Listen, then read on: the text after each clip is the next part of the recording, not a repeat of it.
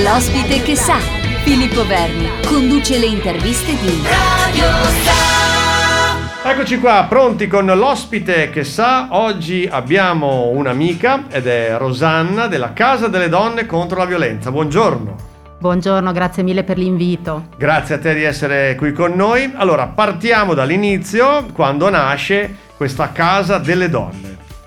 Allora, noi ci costituiamo come associazione nel 1990 e l'anno dopo apriamo il centro antiviolenza di Modena eh, e quindi quest'anno saranno i nostri 30 anni dalla fondazione del centro antiviolenza e nasciamo ovviamente come associazione dai, in realtà ovviamente no, ma dai movimenti femministi ben prima degli anni 90, ma abbiamo diciamo creato l'associazione nel 1990. E, è, siamo un'associazione che gestisce due centri antiviolenza, quindi quello di Modena e vorrei dire che quello di Modena è stato uno dei primi in Italia e anche in Emilia Romagna, quindi prima di noi c'è stata Bologna e poi hanno seguito altri, altri comuni. E, e, quindi la nostra attività è prevalentemente su tutto il tema della violenza interpretata non solo rispetto alla violenza no, domestica, anche se è la, il punto più grande, più diciamo eh, prima, principale che, che, è nato, ma poi abbiamo allargato con altri progetti e attività, sempre con l'idea che le forme di violenza che subiscono le donne sono tante. Ecco, parliamo un pochino anche, dopo entreremo anche nello specifico, eh, quali sono questi altri progetti magari che, che fate? Allora, dopo il centro antiviolenza, eh, il progetto successivo a nascere è stato il progetto Oltre la strada, eh, nel quale sosteniamo le donne che escono dalla strada, quindi sono donne vittime di tratta e sfruttamento sessuale ehm, e con le che supportiamo per ricostruirsi una vita e ehm, reinserirsi nel tessuto sociale, spesso quasi sempre sono donne straniere e quindi c'è tutto il tema dell'apprendimento della lingua e della ricerca del lavoro e anche eh, ovviamente a volte capita anche del, di denunciare, quindi c'è tutto il percorso legale. Eccoci qua, di nuovo tornati con Rosanna, Casa delle Donne contro la violenza. Allora, ehm, quando una donna si rivolge a voi? Perché il problema è anche trovare il coraggio di rivolgersi a voi. Non è sempre così facile, vero?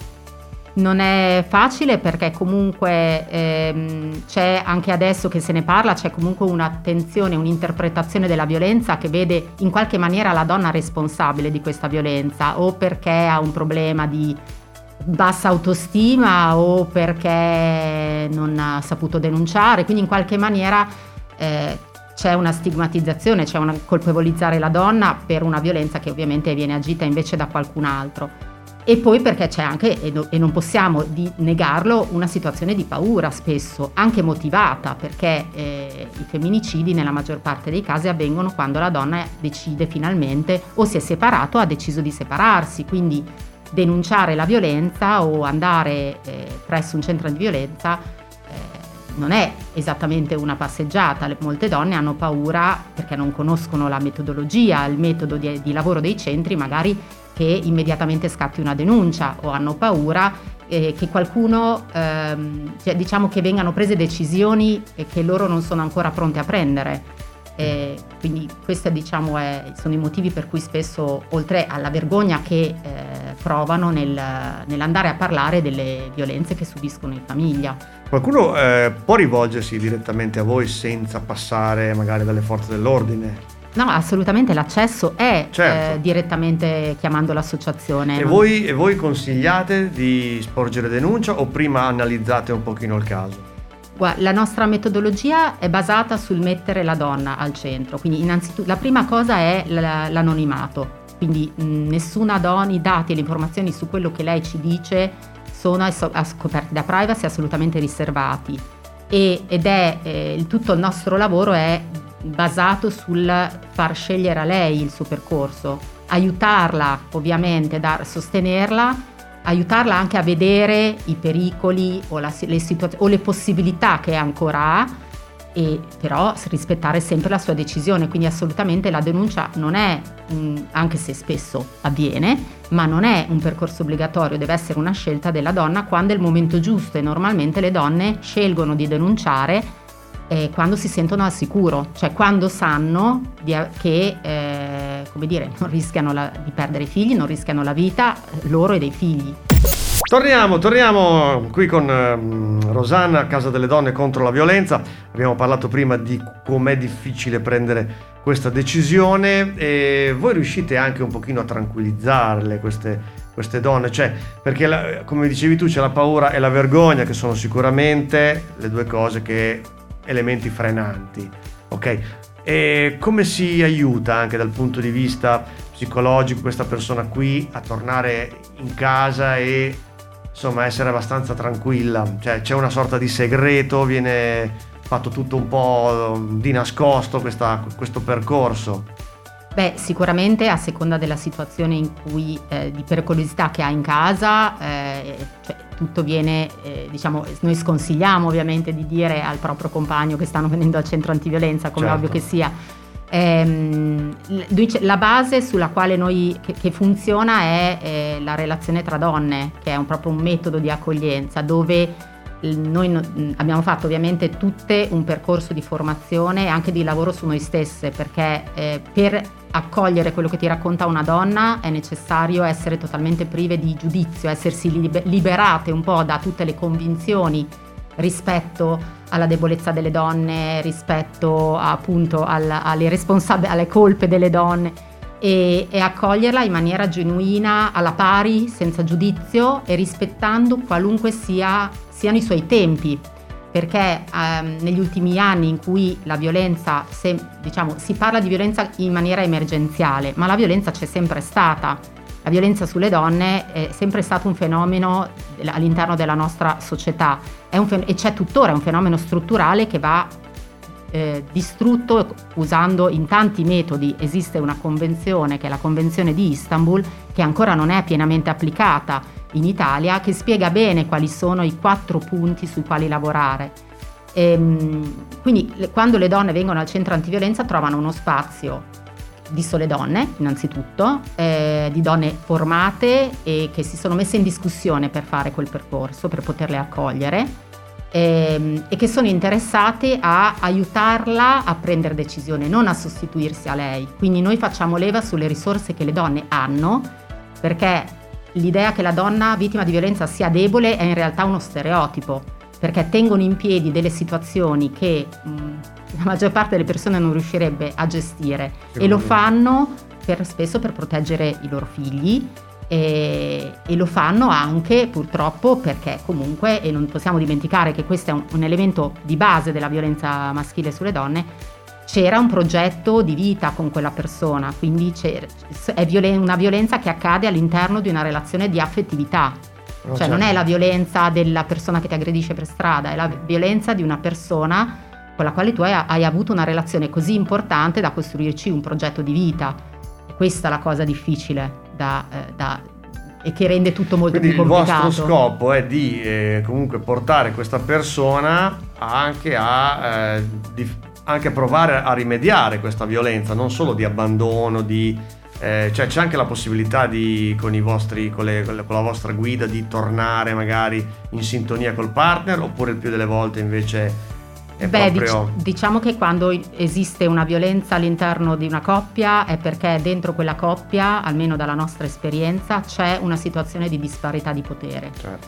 Quindi eh, noi, c'è sempre la possibilità ovviamente di cambiamento, esistono associazioni che fanno questo di mestiere, a Modena c'è Libera, Liberiamoci dalla violenza, LDV, che lavora invece per far cambiare gli uomini maltrattanti. Certo. Noi invece ci dedichiamo ad accogliere le donne e eh, quindi nella maggior parte dei casi quello che vediamo è che quando un uomo a, agisce quel genere di violenza, che è economica, psicologica, fisica, certo è difficile, è difficile. che ci sia, ci sia, la possibilità di rinegoziare le modalità di rapporto, sì. quindi è molto raro. Poi ci succede, è successo che le donne in alcune fasi decidano anche di interrompere il percorso, ah, certo, di sì, tornare sì, con, l'uomo, con, con, l'uomo, maltrattante.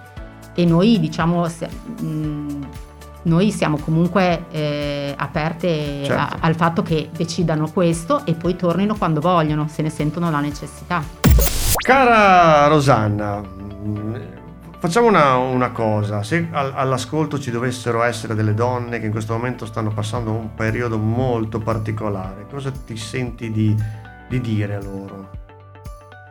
Beh, che mh, la Casa delle Donne contro la violenza c'è, siamo aperte tutti i giorni, c'è un rispetto per la loro privacy e anonimato, pos- può, possono venire anche solo a fare una chiacchierata Certo. eh, in qualunque momento eh, prendono un appuntamento, perché ahimè col Covid adesso dobbiamo prendere appuntamento, ma normalmente si accedeva al centro senza appuntamento. Senza appuntamento. E, mh, mm, noi ci siamo e soprattutto una cosa importante, noi crediamo sempre a quello che le donne ci raccontano. Ti faccio un'altra, un'altra domanda che mi incuriosisce e vorrei sentirlo dire da te.